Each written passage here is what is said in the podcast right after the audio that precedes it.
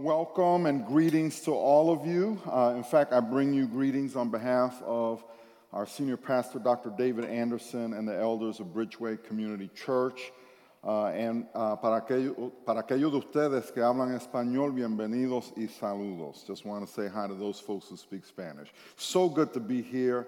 Uh, as Dr. Miller said, we, um, we connected on what was actually my first missions trip of any kind in South Africa, and there was a woman there who uh, was a devout Christian, had a wonderful home, and she wanted to have our, she heard our missions team was there, and she wanted to host us for dinner, and we happened to just be seated next to each other. Um, I, I no longer say coincidences because I now know how God works. And almost immediately, oh, I don't think we talked to anyone else the rest of the night. We just like talked. I, I can't even remember what they served, but it was great. And of course, we've become good friends, and God has just allowed us to have so many what I like to call God ventures. So, uh, so welcome to all of you. Why don't I go ahead and pray, and we're going to go into the scriptures, into the uh, Apostle Paul's second letter to the Corinthians. But let's pray first. Heavenly Father, Lord, I want to thank you for this opportunity to go into your word once again. And I pray, as I did the first service, Lord, that um, we would be blessed by it. Prepare every spirit here and within the sound of my voice to receive this teaching. And uh, Lord, I pray that prayer that John the Baptist uh, prayed when he said, May there be less of me and more of you. And so, Father, as uh, we go through the word today, may it edify your body. And we ask this all in the matchless name of our Lord and our Savior Jesus Christ. And the people of God said, Amen. Amen. So I'm going to be reading from Second Corinthians chapter 5. So if you have your Bibles, if you would like to turn there, that's great. Um, I don't know how they handle the whole phone and tablet thing here, but at Bridgeway, we usually say if you want to read your Bible on a device, we're okay with that. Just make sure you remember to turn the sound off so you don't disturb your neighbors. And I'm going to be reading from 2 Corinthians 5, starting at verse 16. And the word of the Lord says as follows. From now on, therefore, we regard no one according to the flesh, even though we once regarded Christ according to the flesh, we regard him thus no longer. Therefore, if anyone is in Christ, he is a new creation. The old has passed away, behold, the new has come. All this is from God, who through Christ reconciled us to himself and gave us the ministry of reconciliation. That is, in Christ, God was reconciling the world to himself, not counting their trespass against them, and entrusting to us the message of reconciliation. Therefore, we are ambassadors of Christ. God made his appeal through us. We implore you on behalf of Christ, be reconciled to God. For our sake, he made him to be sin who knew no sin, so that in him we might become the righteousness of God. May the Lord add understanding to the reading of His Word. If you were not here in the first service, uh, you, you need to know some of what I talked about in order for this uh, message to make sense. And so uh, we focused on the Tower of Babel, but I explained that the Tower of Babel was part of a ongoing cycle that has, uh, has its roots in the very Garden of Eden. If I were to uh, pass three by five cards out in most congregations across the United States of America, uh, where you find many people who uh, go to church regularly uh, but don't really uh, spend the time that is uh, required to really know God and His Word, if I were to pass these cards out and ask, using one to three words, could you tell me what the gospel of Jesus Christ is? Um, you would not get all that many accurate answers. At least any time I've done the exercise, it's turned out that way. Uh, you get people who say, for example, that the gospel of Jesus Christ is about love. Well, the Bible does say that God is love, but man, sir, I'm, i hate to tell you this, but love is not the gospel. Now, let's be clear love is part of the gospel, but it is not the gospel. Uh, if you were to say uh, grace is the gospel of Jesus Christ. Uh, no, grace is part of the gospel, but it is not the gospel. Um, salvation, or some people use up their three words by saying justification by faith. No, it means you've read a lot of the Pauline epistles, but no, that's not the gospel. It's part of the gospel. But the actual gospel of Jesus Christ is, uh, is in uh, the, the, the uh, scriptures, but most succinctly put in the first chapter of Mark, when he says, and he records uh, Jesus as saying in the 15th verse, the time is fulfilled and the kingdom of God is at hand. Repent and believe in the gospel. So, in other words, the gospel is about the kingdom of God. And where Babel falls into that situation is that from the very beginning, God has been attempting to establish his kingdom on this earth. It started with Adam and Eve in the garden. Now, uh, there are some kingdom theologians who go as far as saying that Adam and Eve were a type of king or queen. I don't agree with that. But clearly, God was attempting to establish his kingdom because one of the things that he gave Adam and Eve in the garden was dominion. He gave us dominion over the earth, over the animals, to exercise that dominion on his behalf. But of course, part of that cycle, if you will, or if you like, if you, if you prefer dancing, the part of the two step that has been done throughout the history of world is God attempts to establish his kingdom and man keeps messing it up. And right from the very beginning, Adam and Eve are placed in the Garden of Eden. He's told, Work it and love your wife and follow my will. And what do they end up doing? They eat from the forbidden tree and pff, out of the garden they go. But God is merciful, and so He, he, uh, uh, he he takes the skin off of animals. It's the first time in the history of the world that innocent blood is shed to cover somebody's sin. But he takes these skins to cover their nakedness and then he sets them out. Cain kills his brother. And eventually they get to the point where God is like, you know what? I'm just going to flood them out. But he's merciful. And he allows Noah and his family to escape the flood and they begin the world anew. And what do they do? They end up getting to the Tower of Babel, where we're going to create this tower uh, so that uh, we can make a name for ourselves and not be scattered over all the earth, even though God has said, fill the earth. And so he confuses their language. And the next reinstallment of the kingdom comes with Abraham and the people of Israel, and we all know how that turned out. And so now we find ourselves in what I consider to be the last two step, the last cycle, if you will that God sent the best and final solution to this issue by sending Jesus Christ, his one and only Son, to die on the cross and establish his kingdom once and for all. Now, this is all important because since Jesus is the final solution, our need, if you will, our ability to participate in this kingdom is that we must first be saved. But then we find something very interesting in this passage that salvation is not about joining a club. That salvation, uh, unfortunately for many people, they live this way, but salvation was not the final goal, if you will. It's, it's not, in other words, when you say yes to Jesus, that's not the end of the matter. It's only the beginning. The way I've explained this in the past is um, uh, one of the things I do at Bridgeway is uh, uh, pastoral counseling, and oftentimes that involves counseling couples. And, and, you see this couple that get married, and the honeymoon is over, and uh, four weeks, six weeks, eight weeks later, here they are in my office, not understanding uh, what happened to their storybook ending.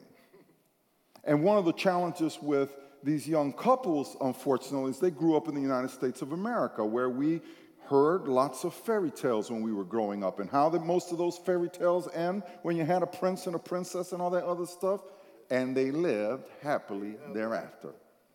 And yet, anyone who's gotten married and who's done marriage successfully knows that when you get up on this altar and say, I do, it is not the end, it is the beginning. It's a whole new journey where you've got to now recalibrate your life in conjunction with this person that you have, be, according to the Word of God, you've become one person with this person. And you now have got to find a way to live as one, even though you're two individuals.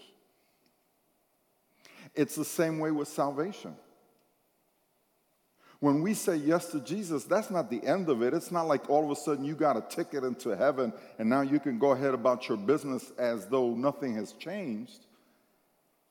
Salvation means that we now have certain obligations in how we live and how we conduct ourselves that are important to the establishment of the kingdom of God on this earth. Amen.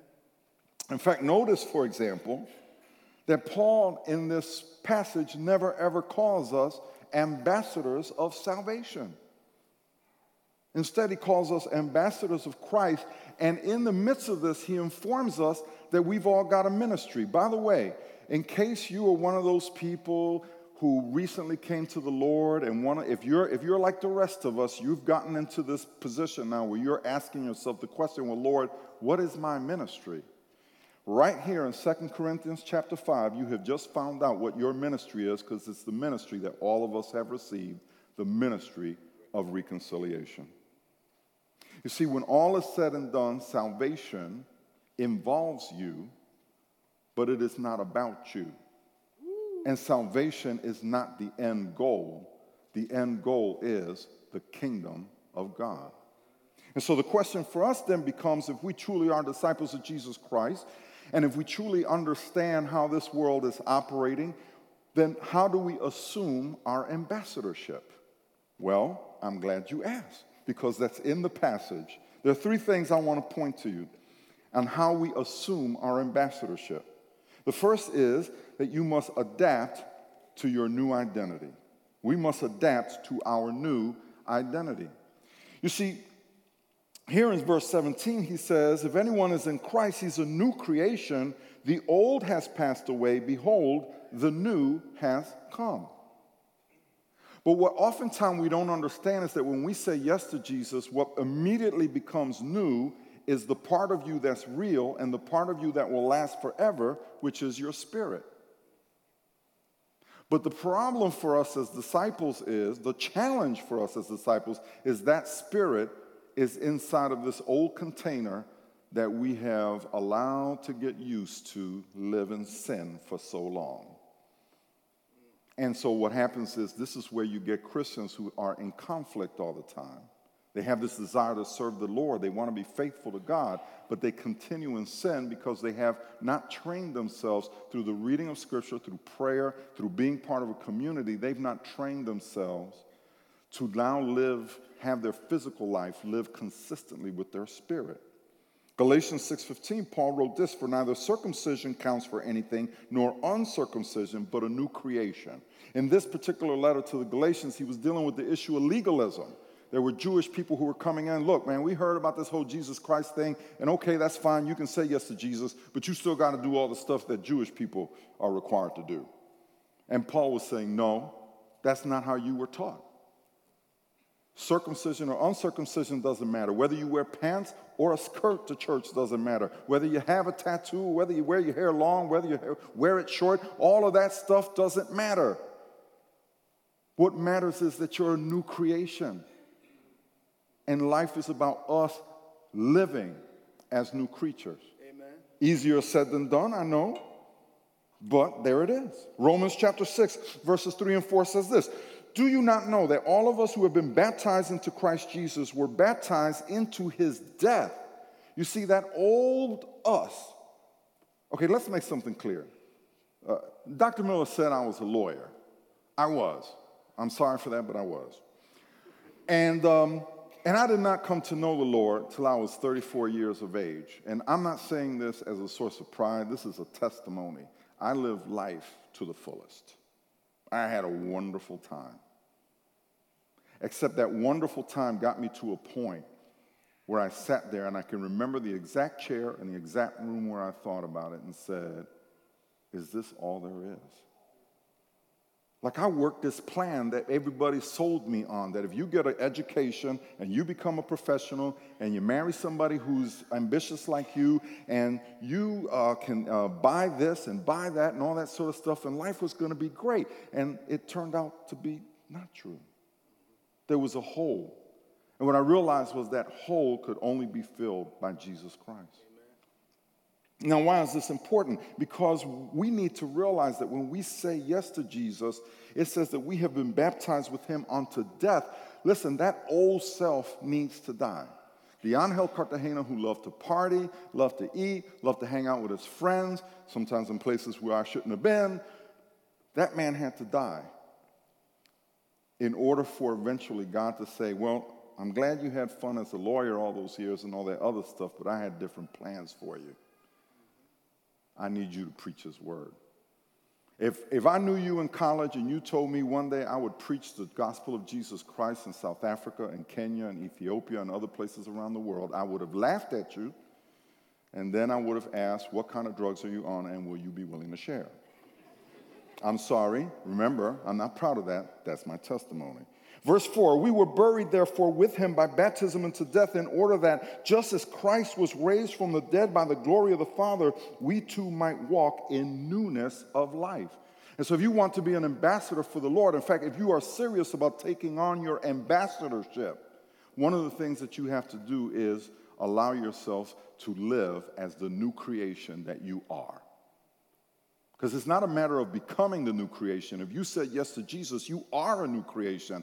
But that's about allowing that new created spirit to shine through this body that you've carried with you all these years. Come on, preacher. The second thing that we need to do, other than adapting to our new identity, is we need to alter our old thinking. In 16, he says, From now on, therefore, we regard no one according to the flesh. That is, we don't think about anyone in a worldly way. Even though we once regarded Christ according to the flesh, i.e., we thought he was a false Messiah, we regard him thus no longer. One of the most powerful passages that jumped out at me when I first got saved, because can I tell you that when I got saved, the following day, as soon as my lunch break at work came, I went over to a bookstore and I bought my first Bible. And I read that Bible the way a man coming out of a desert drinks a canteen of water. And there were certain verses that always jumped out at me. For example, Galatians 6 7, right? Do not deceive yourself. God will not be mocked for whatsoever a person sows, that they will reap. I had known that one for quite a few years in my life. I used to put it this way people have what they have because they do what they do. But one of the ones that jumped out was Romans chapter 12, where at the beginning it says, I appeal to you, therefore, brothers and sisters, by the mercies of God, to present your bodies as a living sacrifice, holy and acceptable to God, which is your spiritual worship. Do not be conformed to this world, but be transformed by the renewal of your mind, that by testing you may discern what is the will of God, what is good and acceptable and perfect. Notice he didn't say that we would be transformed by prayer. Notice that he didn't say that you would be transformed by the reading of your word. Notice that he didn't say you would be transformed by wearing certain clothes, speaking in a certain way, being of a certain race or ethnicity or culture. It doesn't, he didn't say any of that. He said, be transformed by the renewing of your mind. That if we're going to be ambassadors for Christ, we need to change our thinking. Madam, sir, are you one of those people who for years have looked at another person and thought that they're inferior to you because of their color or their, their culture or where they're from? You need to change that thinking. Because Jesus says, I have come that you may have life and life to the full. He has come, it says in this passage that I read this morning, to make an appeal to the world through us. He gave to us the ministry of reconciliation that we might call the world to Him. That requires new thinking. I've always loved this passage out of Ephesians 4 17. I'm going to park here just a little bit because to me, what's embedded in this passage is powerful. Notice what it says at Ephesians 4 17. Now, this I say and testify in the Lord that you must no longer walk as the Gentiles do in the futility of their minds they are darkened in their understanding, alienated from the life of God because of the ignorance that is in them due to the hardness of their heart. They have become callous and have given themselves up to sensuality, greedy, to practice every kind of impurity, but that's not the way you learned Christ. Assuming that you've heard about him and were taught in him as the truth is in Jesus to put off, here it is again, to put off your old self, which belongs to your former manner of life and is corrupt through deceitful desires, and to be renewed in the spirit of your minds, and to put on the new self created after the likeness of God in true righteousness and holiness. See, our ability to live that new life is about changing how we think. Now, let me show you what I saw in this passage some years ago that really blessed me. In fact, I'm going to try and condense what really was a whole message, but I, I want to share this with you because I think this is going to bless some of you. In that, in this passage, I saw something that I eventually have come to call the flow. In this passage, if you read it carefully, Paul identifies three aspects of our personality. He first talks about the heart. Now, remember this that for the Jewish community in both the Old Testament and the New Testament, the heart was the center of personhood.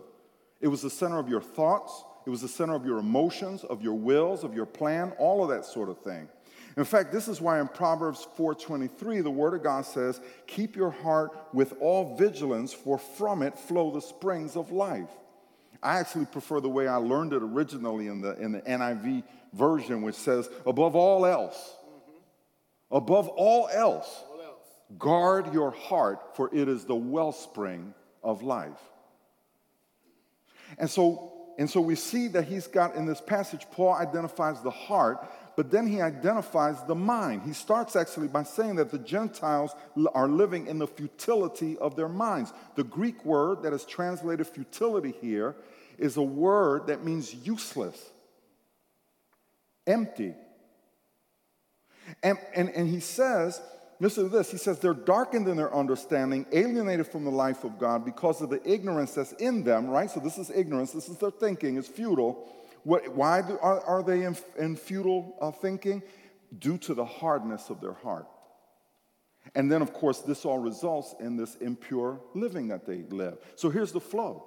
As I read this passage, what I saw is that for the human being, your soul, the state of your soul, affects how you think, and your thinking dictates your actions. And so, oftentimes, if you see someone that is struggling in the way that they're living, it is because their thinking is faulty. Their thinking is faulty because of the state of their soul. A common example that I've seen in counseling oftentimes is there's a young lady, father abandoned her when she was young. She grows up and she has a false message about herself in her mind. Here's the false message I must not be any good. There must be something wrong with me that my father wouldn't love me.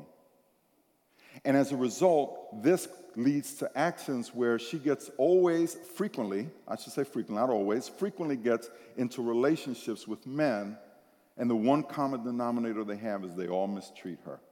And she thinks she has to put up with it because she doesn't think she's worth anything. She doesn't think she's worth anything because she has a hurt in her soul because her dad left. And when I'm working with her through pastoral counseling, what I've got to show her and teach her and lead, lead her through the word to see, honey, your value does not have anything to do with what your father did. Your value has to do that God loved you enough that he thought about you, created you, and gave you life and a purpose. That he gave you life and a purpose. Amen. And so, and so for us to assume our ambassadorship, we must not only adopt our new identity, but we must also alter our thinking.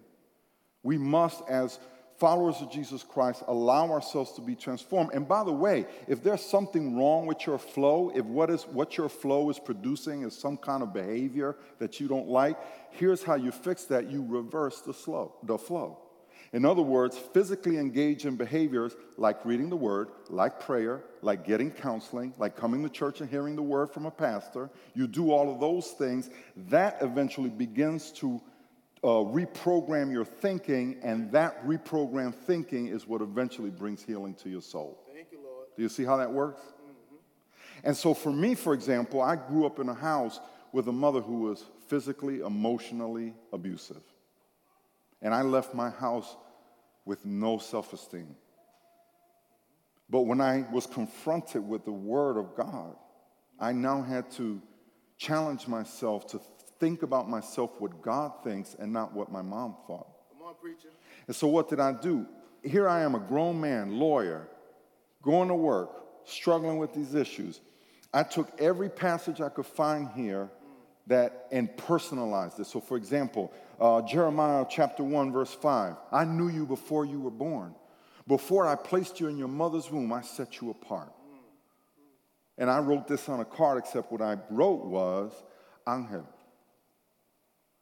God knew you before you were born. Before he placed you in your mother's womb, he set you apart. He gave you a purpose. I took Ephesians 2:10 for you are God's workmanship created in Christ Jesus to do good works that he prepared for you in advance. Angel you are God's workmanship created in Christ Jesus. He gave you good works. He thought about you before he made you. He gave you works to do that you should walk in them. and so that's how you reprogram your mind so that you can experience the kind of transformation where you live your life with God's peace and you live your life with God's truth regardless of what the world tells you. Finally, the last thing I want you to notice from this passage is that we must accept our new mission. We must adapt our new identity. We must alter our thinking. We must accept our new mission. Verses 18 and 19 says, All this is from God, who through Christ reconciled us to himself and gave us the ministry of reconciliation. That is, in Christ, God, in Christ, God was reconciling the world to himself, not counting their trespasses against them, and entrusting to us the message of reconciliation. Therefore, we are ambassadors for Christ, God making his appeal through us. We have a mission. Notice, for example, if you were reading at the end of Matthew 28, he doesn't ever say, Go out and make Christians. He doesn't say, Go out and make believers. He doesn't say go out and make followers. He says go out and make disciples of Jesus Christ. And, and disciples really have two uh, missions, if you will. The first is to share our faith with those who don't know the Lord. Mark 16, 15 says this Go into all the world, Jesus says, and proclaim the gospel to the whole creation. We must share with the world that the kingdom of God is at hand. And then the second obligation we have is to build up our brothers and sisters in the faith. I said it this morning for those of you who are already here, but I'll say it for those who are not that you are supposed to be the ones to build up the church. Thank you, Lord. Not Dr. Miller, not the board at the church, not those who are officially called to ministry. You are the church. See, one of the challenges as Americans is we've made a building the church, or we've made showing up somewhere on a Sunday for a little bit the church. No, no, no. We are the church. In fact, look at what it says Ephesians uh, uh, 4, starting at verse 11. And he, Jesus, gave the apostles, the prophets, the evangelists, the shepherds, and teachers to equip the saints for the work of ministry for building up the body of Christ. You see that? We've been given our role not, not for us, not, not to lead in a sense of, you know, we're supposed to come up here and do whatever it is that you expect us to do on Sunday, and then you go off and live the rest of the week any way you want to. Our job is to equip you to build up the body of the saints. And then it says, until we all attain the unity of faith and of the knowledge of the Son of God to mature manhood, to the, to the measure of the stature of the fullness of Christ, so that we may no longer be children, tossed to and fro by the waves and carried about by every wind of doctrine, by human cunning, by craftiness in deceitful schemes. I'm sad to say that in the United States of America, we have way too many churches filled with people who cannot explain to someone, if they were asked, why they believe what they believe. That most people cannot, could not go and tell someone why they are Christians.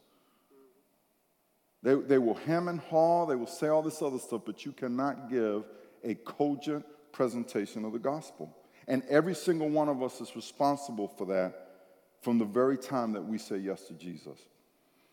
Paul continues by writing, Rather, speaking the truth in love, we are to grow up in every way unto him who is the head, and to Christ, from whom the whole body, joined and held together by every joint with which it is equipped, when each part is working properly, makes the body grow so that it builds itself up, listen, in love.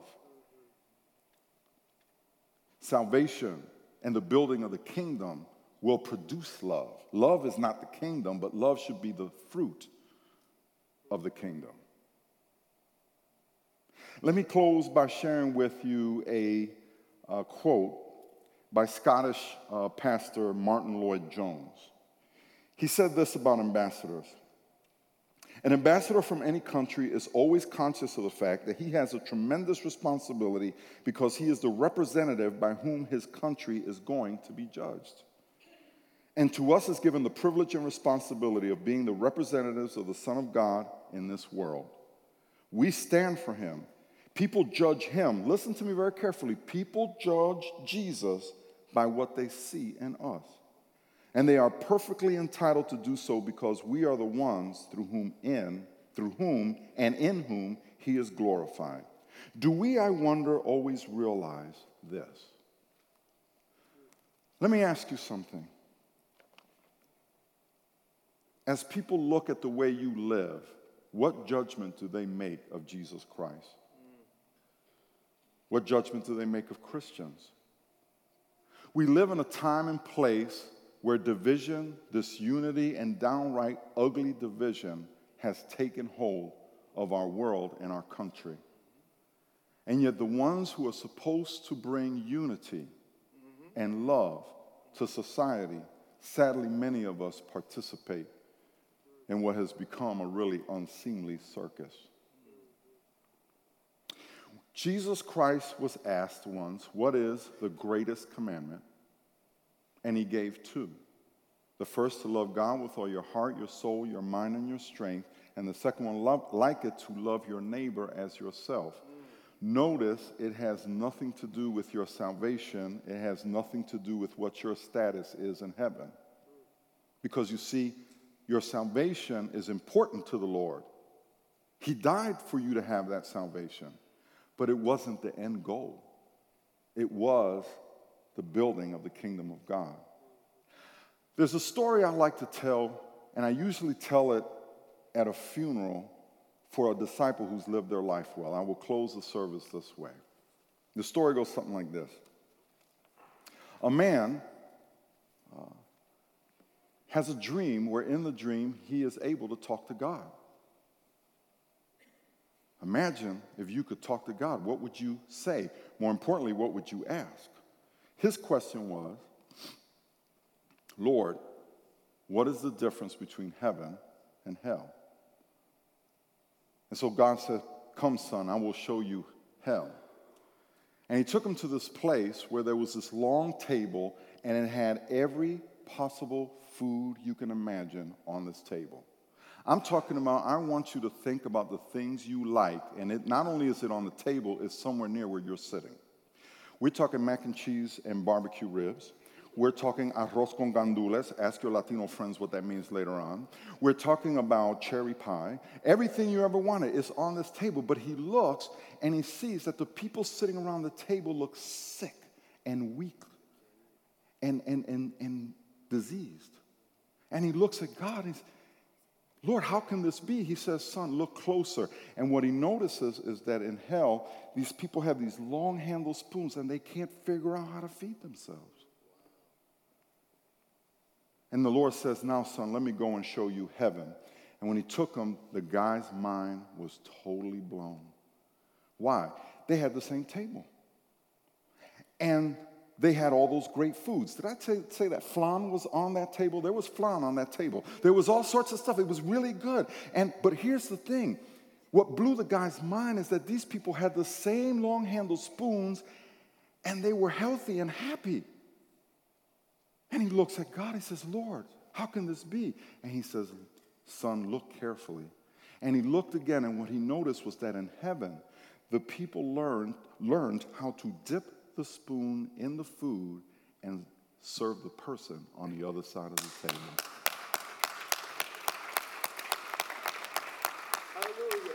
Let me ask you something. Let's not wait for a funeral to have to tell this story about you. Who are you serving today? And more importantly, what are you doing to bring unity through the Holy Spirit in a world that is still living under the curse of the Tower of Babel. My prayer for this congregation is that you will leave this place committed to being an ambassador of reconciliation for the rest of your life. Let me pray for you.